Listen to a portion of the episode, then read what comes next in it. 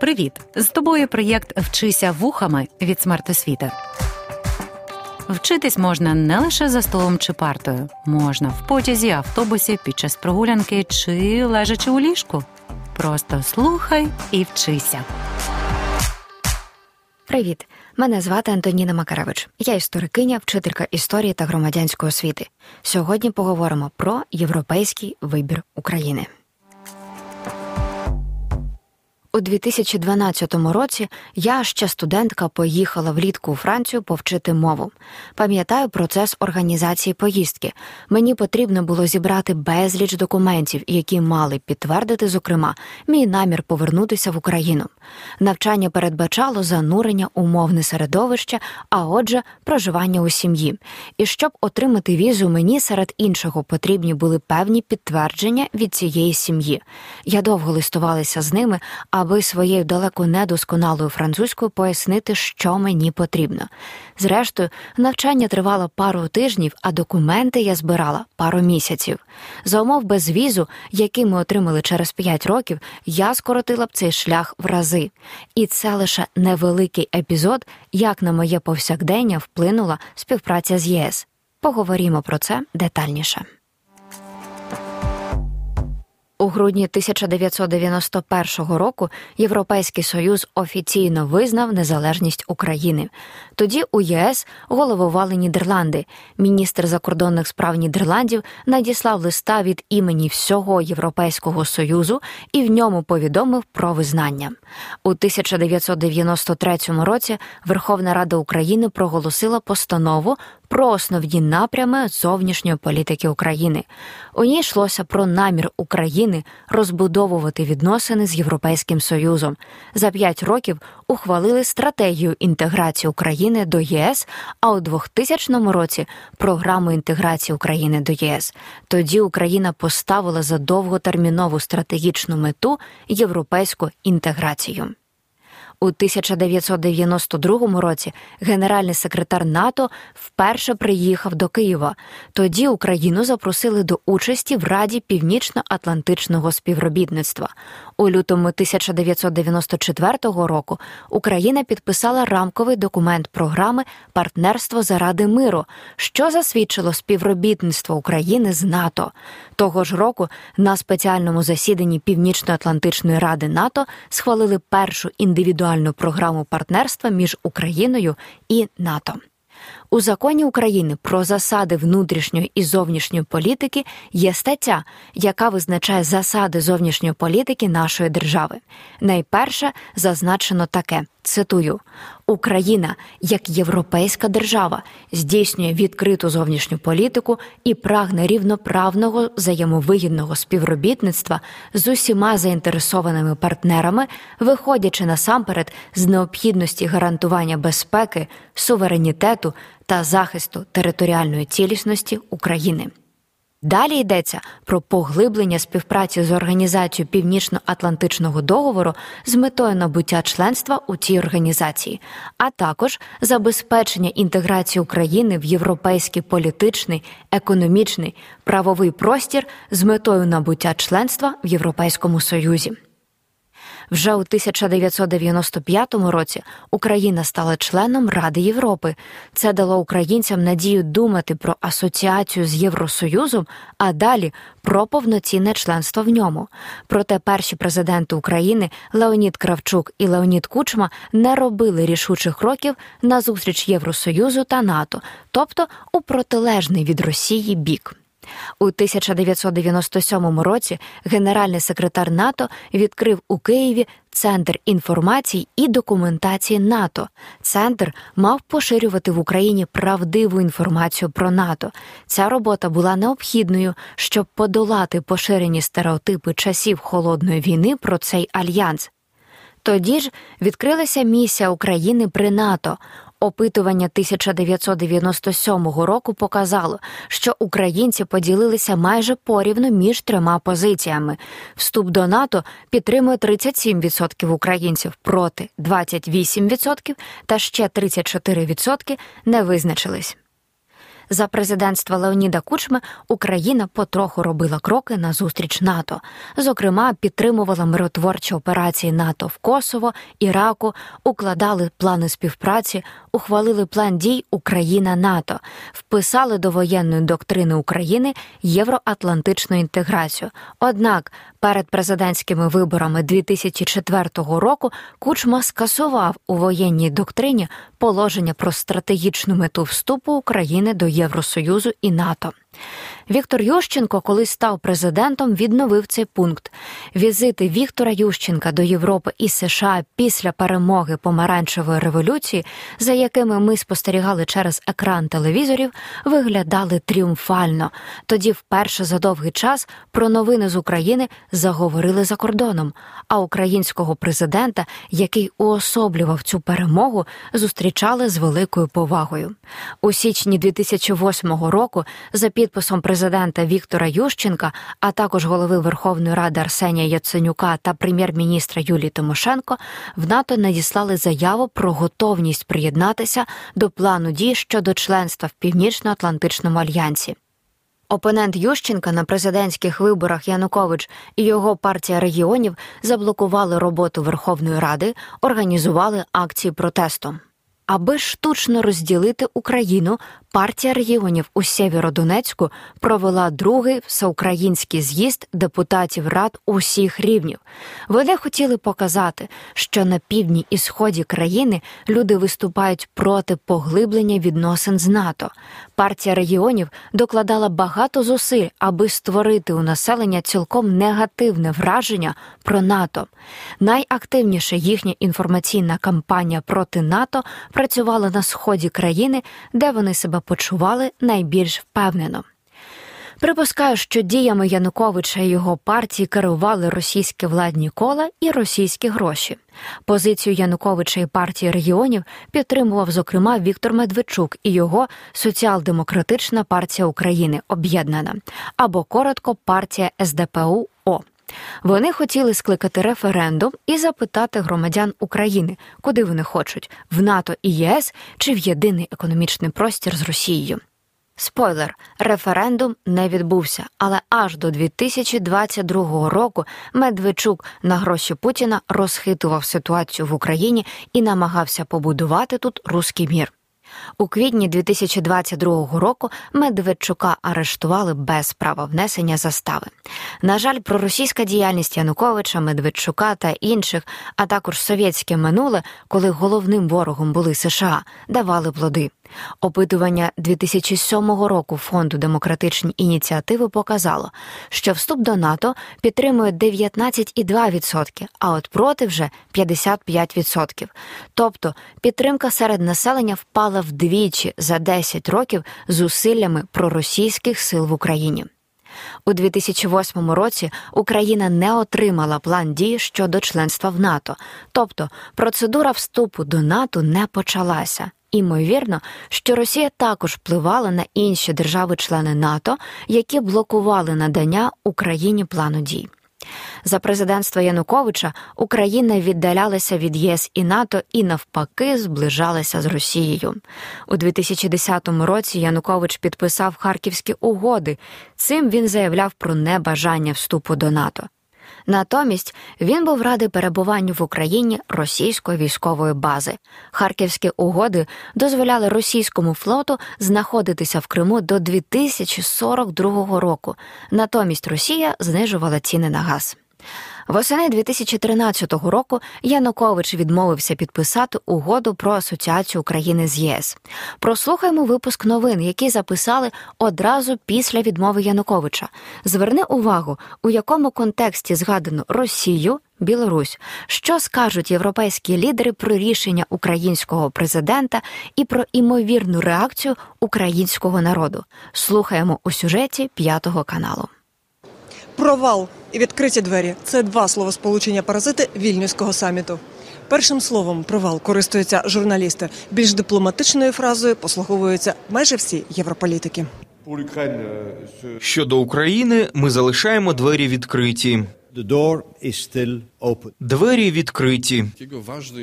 Важливим є те, що європейці в один голос кажуть, що двері відчинені. Різко і коротко формулює румунський президент.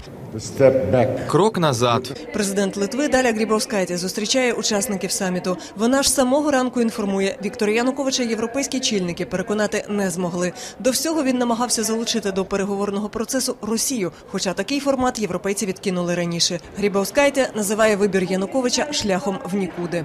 Це не європейський союз розчарований, а український народ.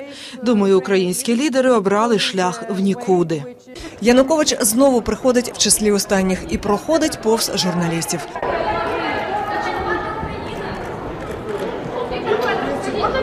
Церемоніальна проходка. А далі почесне місце на гальорці. Президента країни, яка ще вчора прямувала до Європи, посадили біля делегатів Білорусі.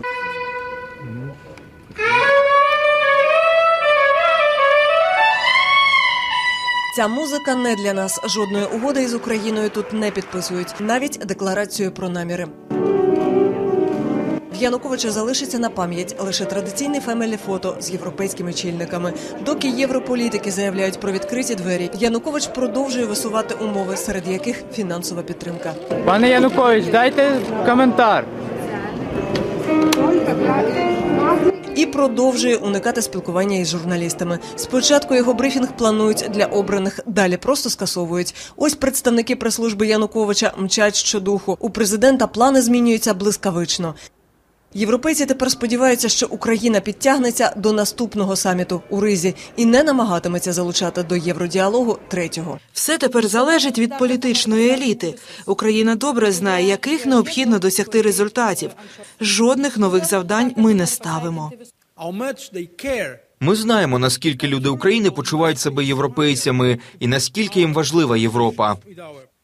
Ми, звісно, будемо враховувати тиск третіх сторін, у тому числі Росії. Ми хочемо зайвий раз підкреслити нашу політичну готовність до підписання угоди про асоціацію з Україною. Не приховує розчарування рішенням сусіда польський президент. rozczarowania Мене дуже розчарувало рішення української влади про призупинення процесу підготовки до підписання угоди. Обміскувати і осмислити усе, що трапилося в останні 10 днів, хоче один із представників Євромісії Пет Кокс. Новину про те, що Юлію Тимошенко можуть повернути до колонії. Він дізнається від журналістів. Якщо це трапиться, я буду дуже здивований і дуже розчарований.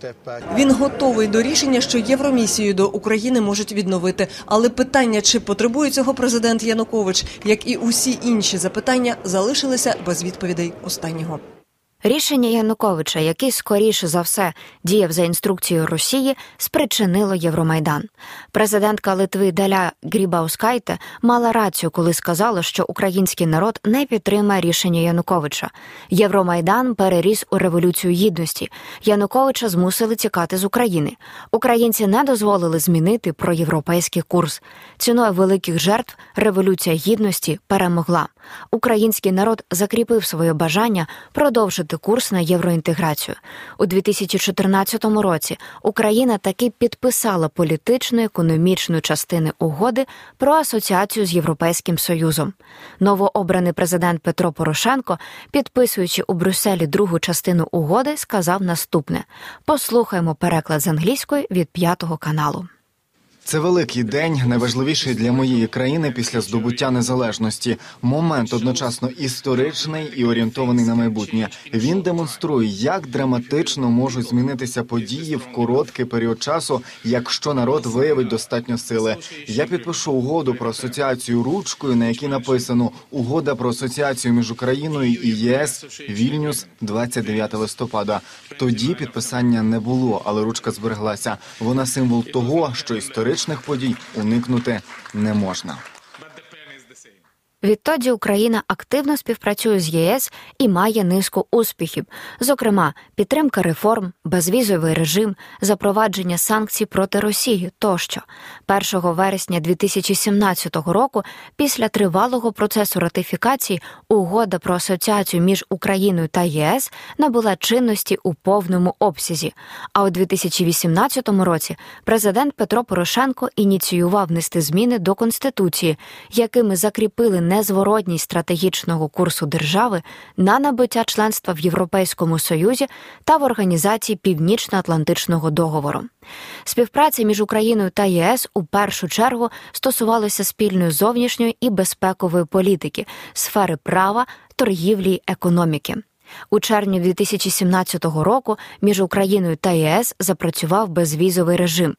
Відтоді громадяни України, які мають біометричні паспорти, приїжджали до країн ЄС без оформлення віз. До цього Україна три роки суттєво реформувала своє законодавство, наближаючи його до норм Євросоюзу. Зокрема, у жовтні 2014 року Верховна Рада затвердила пакет антикорупційних законів. Ці закони зобов'язують державних посадовців подавати електронні декларації про доходи і статки на офіційному сайті Національного агентства з питань запобігання корупції. За недостовірні відомості в декларації передбачено адміністративну або кримінальну відповідальність. Пам'ятаю свій захват, коли у 2017 році ми вперше поїхали до ЄС, користуючись безвізом. Під час перетину кордону у нас просто подивилися паспорти і пропустили. Та й підготовка до подорожі передбачала лише бронювання житла і купівлю квитків. Все. Жодної біганини за мільйоном папірців, аби отримати візу. Скажу, що у певний момент ось ця біганина відбувала у мене бажання кудись виїжджати, бо це нагадувало квест, коли маєш довести, що ти адекватна людина і не заподієш шкоди іншим на території Європейського Союзу. Тож безвіз я вважаю дуже важливим і відчутним досягненням України, яке справді підвищило якість життя.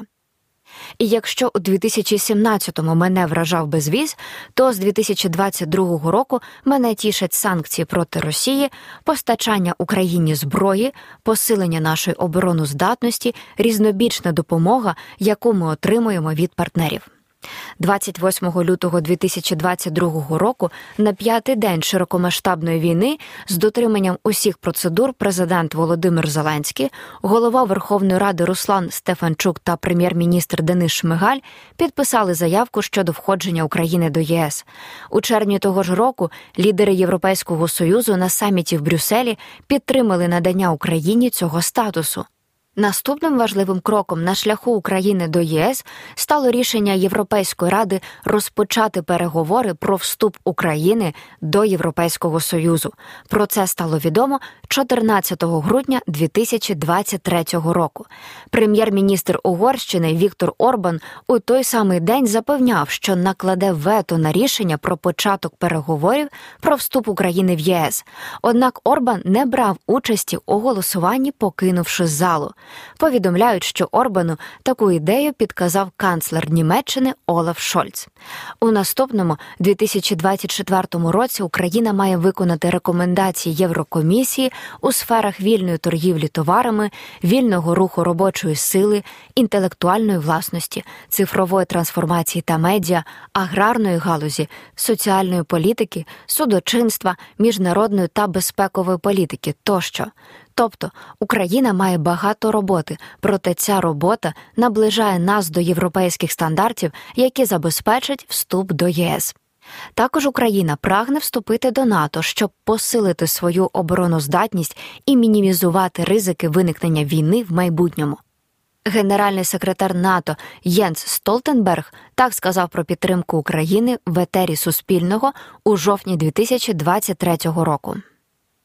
Я думаю, що українці це ті, хто можуть точно розповісти про ситуацію на полі бою. Але що ми бачимо також з боку НАТО, це те, що українці поступово набирають обертів і мужність збройних сил України, усього українського народу. Сила українського лідерства дійсно вразила весь світ та надихнуло союзників по НАТО зробити крок уперед та надати підтримку Україні.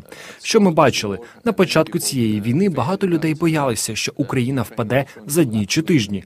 Ми побачили протилежне. Ми побачили, що українці мали змогу звільнити землю, відкинути назад російських загарбників. Приблизно половина території, яку Росія окупувала після повномасштабного вторгнення у лютому минулого року, зараз звільнена збройними силами України, і вони поступово набирають обертів. Це жорстока боротьба. Вона ніколи не буде легкою. Війни не передбачувані, але збройні сили України перевершують очікування знову і знову, і це надихає союзників продовжувати надавати безпрецедентну підтримку. 29 червня 2022 року глави держав і урядів на мадридському саміті НАТО ухвалили стратегічну концепцію НАТО 2022. У ній міститься зокрема таке: наш світ сповнений суперництва і непередбачуваний. Загарбницька війна Російської Федерації проти України похитнула мир і значно погіршила наше середовище безпеки.